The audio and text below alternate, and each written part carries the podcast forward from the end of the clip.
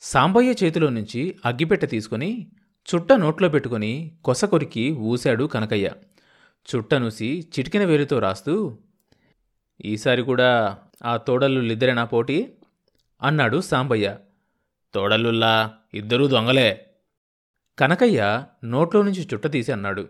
మళ్ళీ చుట్ట నోట్లో పెట్టుకొని అగ్గిపుల్ల గీశాడు. ఇందులో దొంగలు కాందెవర్లే? అందరూ దొంగలే. సాంబయ్య కాండ్రించి ఊసి కనకయ్య ముఖంలోకి చూశాడు. కనకయ్య గతుక్కుమన్నాడు. అగ్గిపుల్లదండగెందుకు చుట్టకు చుట్ట ముట్టించు. సాంబయ్య తన చుట్ట తిప్పి పట్టుకున్నాడు. అగ్గిపుల్ల కూడా ఆదా ఎక్కడ చేస్తాం? అంటూ కనకయ్య అగ్గిపుల్ల గీచి చుట్ట వెలిగించుకున్నాడు. అవునులే ఆ రోజులు పోయినాయిగా? సాంబయ్య చుట్ట పొగ వదులుతూ కనకయ్యకేసి ఓరగా చూశాడు. అంటే నీ ఉద్దేశం ఎలక్షన్స్లో పోటీ చేసే వాళ్ళంతా దొంగలేనంటావా? కనకయ్య పెదవులు దాటి పొగతో పాటు మాటలు బయటకొచ్చినాయి. ఆ ముమ్మాటికి. మన జాతి నాయకులందరినీ తీసిపారేస్తున్నావే. దేశానికి స్వరాజ్యం తెచ్చిందెవరు? ఎవరో ఒకర్లెద్దు. ఎవరైతే ఏందంట? అసలు వాళ్ళు లేకపోతే మనకు స్వరాజ్యం వచ్చేదా? చెప్పవయ్యా చెప్పు. కనకయ్యకు వేడెక్కింది. ఆ తెచ్చారు. తెచ్చి ఏం చేశారంట ఆ స్వరాజ్యాన్ని? ఏం చేశారా? ప్రజలకిచ్చారు. మనకిచ్చారు. నీకిచ్చారేమో. నాకేం ఇవ్వలేదు. సాంబయ్య తుపుక్కన ఊసి చుట్ట మంచం కోటి మీద రాశాడు. ఇది తెలిసిన మేళం కాదు తెలియని మేళం కాదు. అంతా అడ్డగోలు మనిషి. కనకయ్యకు చిర్రెత్తుకొచ్చింది. నాతో పాటు నీకు ఇచ్చారుగా ఓటు? వందెకరాల ఆసామైన ఒకటే ఓటు? సెంటు భూమి లేనివాడికి ఒకటే ఓటు.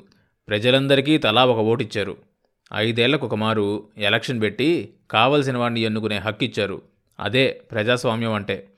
ఈ భూప్రపంచం మొత్తం మీద మనదే పెద్దది. అంత పెద్దదైతే నిలవదులేవయ్యా. గాలివానొస్తే ముందు పడేది పెద్ద చెట్టే. ఏందయ్యా నువ్వు? బోడిగుండుకు మోకాలికి ముడేస్తావు. కనకయ్య చిరాకు పడిపోయాడు. ఆ ముడిపడే రోజొస్తే నువ్వు నేను ఆపితే ఆగుద్దా? అదే పడతది. దూరంగా తాటితోపు వెనగ్గా కనిపించే కొండలకేసి చూస్తూ వేదాంతిలా అన్నాడు సాంబయ్య. పడతది పడతది. కనకయ్య చేతులు తిప్పుతూ వెటకారంగా అన్నాడు. మళ్ళీ అసలు నీ బోటోడికి ఓటివ్వడం బుద్ధి తక్కువ అనుకో అన్నాడు కనకయ్య. అసలు ఇవ్వమని ఎవరన్నాడయ్యా? తీసుకోమను తీసుకోమను సాంబయ్య చేతికర్ర మంచం పట్టమీద కొడుతూ రంకలు వేశాడు. కనకయ్యకు ఒళ్ళు చల్లబడింది. తను పొరపాటు చేశాడు. మాట జారాడు.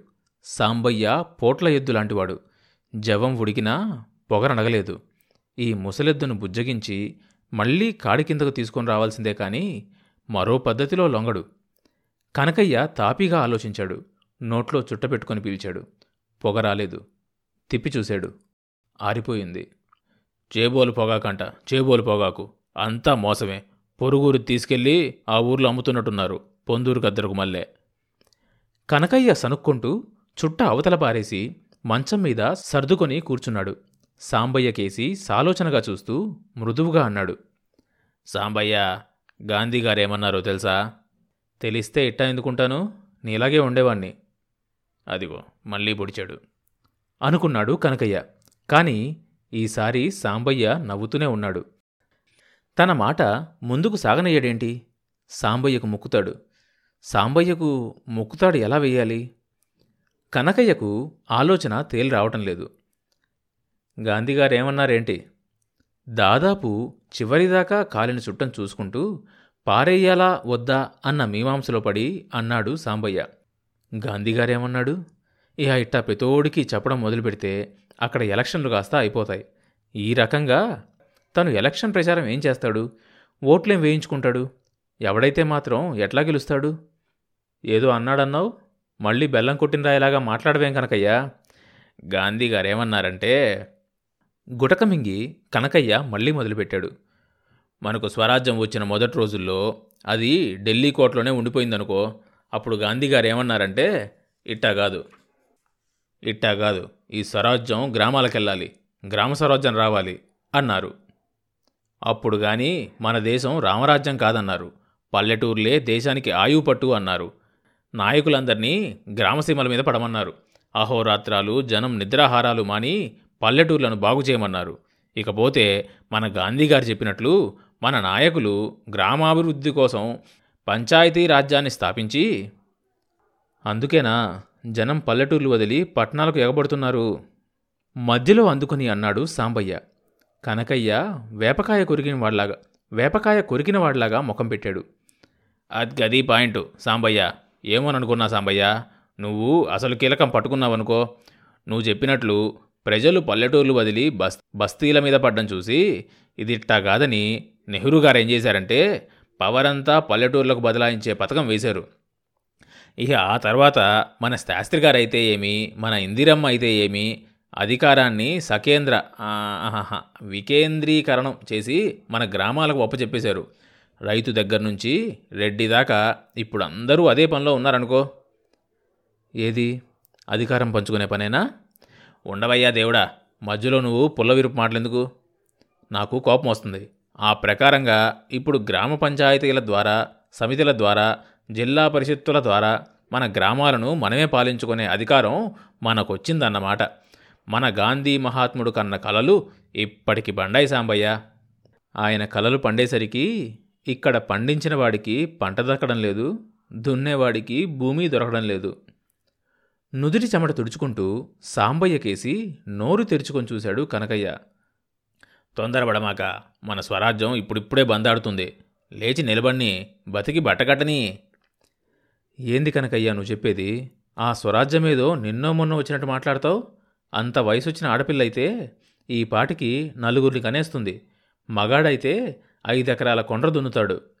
మహామహా నాయకులు ఇన్ని కోట్ల జనము కలిసి ఇన్నేళ్ళు చేసిందేంటంట? ఇంకా పోరాడుతుంది బందాడుతుంది అంటావు నువ్వు? సాంబయ్య చుట్టపీక అవతల పారేశాడు.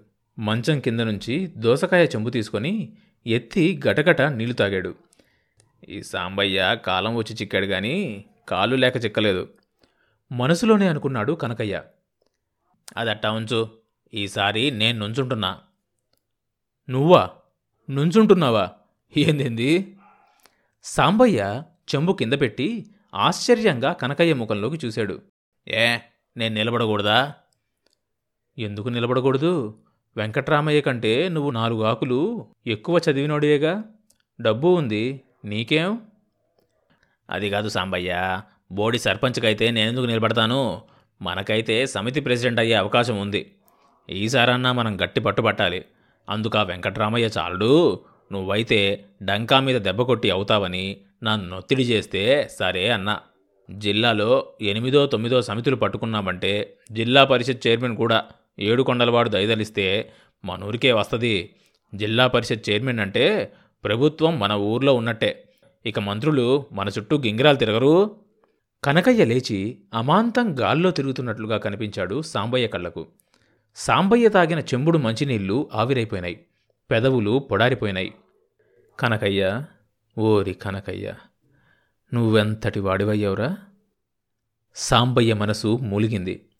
ఇదంతా గాంధీగారు నీ కల్లోకొచ్చి చెప్పాడా? లేక నువ్వే ఆయన కల్లోకి వెళ్తే ఆపవయ్యా సాంబయ్య ఆపు. మనవడు వింటున్నాడు తాతయ్య పరిహాసం. తట్ట నిండా కూరగాయలు కోసుకొస్తున్న రవిని చూసి అన్నాడు కనకయ్య. రవి తట్ట తాతయ్య ముందు దించి నిలబడ్డాడు. సాంబయ్య తట్టలోకి పరిశీలనగా చూస్తూ బీరలు బాగా లేత పిందెలు కూడా కోసినట్టున్నావేంట్రా రవి? అన్నాడు. పురుగు పట్టింది తాతయ్య చెట్టు మాడిపోతుంది అని కనకయ్య కేసి యగాదిగా చూశాడు రవి. సాంబయ్య నీకేమైనా మొత్తుందా? ఆ రామనాథ్ బాబుతో పంపిస్తే హాయిగా చదువుకుంటూ పట్నంలో రాజాలాగా బతికే కుర్రాన్ని ఈ వజాన మట్టి మీద పొర్లిస్తున్నావు. ఆ పనులేంటి? ఆ? ఆ బట్టలేంటి? అంటూ కనకయ్య జేబులో నుంచి పది రూపాయల నోట్ల కట్ట తీశాడు. ఐదు లెక్కపెట్టి విడిగా తీసి ఒరే అబ్బాయి ఇట్రా అని రవిని పిలిచాడు. రవి తాతయ్య కేసు చూశాడు. నేనేం పరాయవాణ్ణి కాదులే ఓయ్ అంటూ కనకయ్య లేచి వెళ్ళి రవి చేతిలో బలవంతంగా యాభై రూపాయలు పెట్టి అన్నాడు. పండక్కు బట్టలు కుట్టించుకో. మీ తాతయ్యకి ఇవ్వబాక ముడి మీద ముడి వేసి దాచేస్తాడు. మరి నేనొస్తా సాంబయ్య. ఏడో తారీఖు ఎలక్షను. మాలెపల్లెలో నరసింహ ఏసేపు కొడుకులకు నీ మాటంటే గురి అనుకుంటా. ఆ రెండు కుటుంబాల ఓట్లకు నీదే పూచి. ఒక్కటి బీరుపోకుండా మనకే రావాలి. వస్తా మరి. కనకయ్య బయలుదేరాడు. కనకయ్య ఆగు. ఆయన డబ్బులు అవతల పారేరా. సాంబయ్య బుసలు కొడుతూ అన్నాడు. మరుక్షణంలో కనకయ్య కాళ్ళ దగ్గర నోట్లు విసిరేశాడు రవి. ఏంటయ్యా నీ అహంకారం? ఏం చూసుకొని మిడిసిపాటు? ఆ? డబ్బిచ్చి ఓట్లు కొంటావా? రామరామ కుర్రాన్ని చూస్తే మనసు కరిగి చాలే నీ గుంటనక్క వేషాలు. నీ డబ్బుకు అమ్ముడుపోయే వాళ్ళెవరూ లేరిక్కడ. పద పద. పోతా పోతా. నీ దిబ్బ మీద పందిరేసుకుందామని రాలేదులే. నువ్వెంత? నీ బిసాదెంత? బోడి ఓటు ఎవడికి కావాలి? నాది బోడి ఓటు నీది మంచి ఓటు. అందరికీ సమానంగా ఇచ్చాడని ఇంతకు ముందేగా కూసావు సాంబయ్య మాటలు తిన్నగారాని బోడి ఓటంట బోడి ఓటు. అది ఇచ్చినోని అడగబోయిపోయి నా ముందెందుకు చిందులేస్తావు? ఓయ్ గీ అంటే పట్టానికి వెనకటి ఎల్లాటప్ప కనకయ్యననుకున్నావేమో. చూస్తా నీ ఎంత చూస్తా. ఏందో నువ్వు చూసేది? సాంబయ్య కర్ర తీసుకుని నిలబడ్డాడు. ఏం చూస్తానో నువ్వే చూస్తావుగా? తర్వాత భాగం వచ్చే ఎపిసోడ్లో వినొచ్చు. ఈ షో అన్ని మేజర్ పాడ్కాస్ట్ ప్లాట్ఫామ్స్లో వినొచ్చు. కొత్త ఎపిసోడ్ రిలీజ్ అయినప్పుడు మీకు తెలియడం కోసం సబ్స్క్రైబ్ చేసుకొని నోటిఫికేషన్ టర్న్ ఆన్ చేసుకోండి.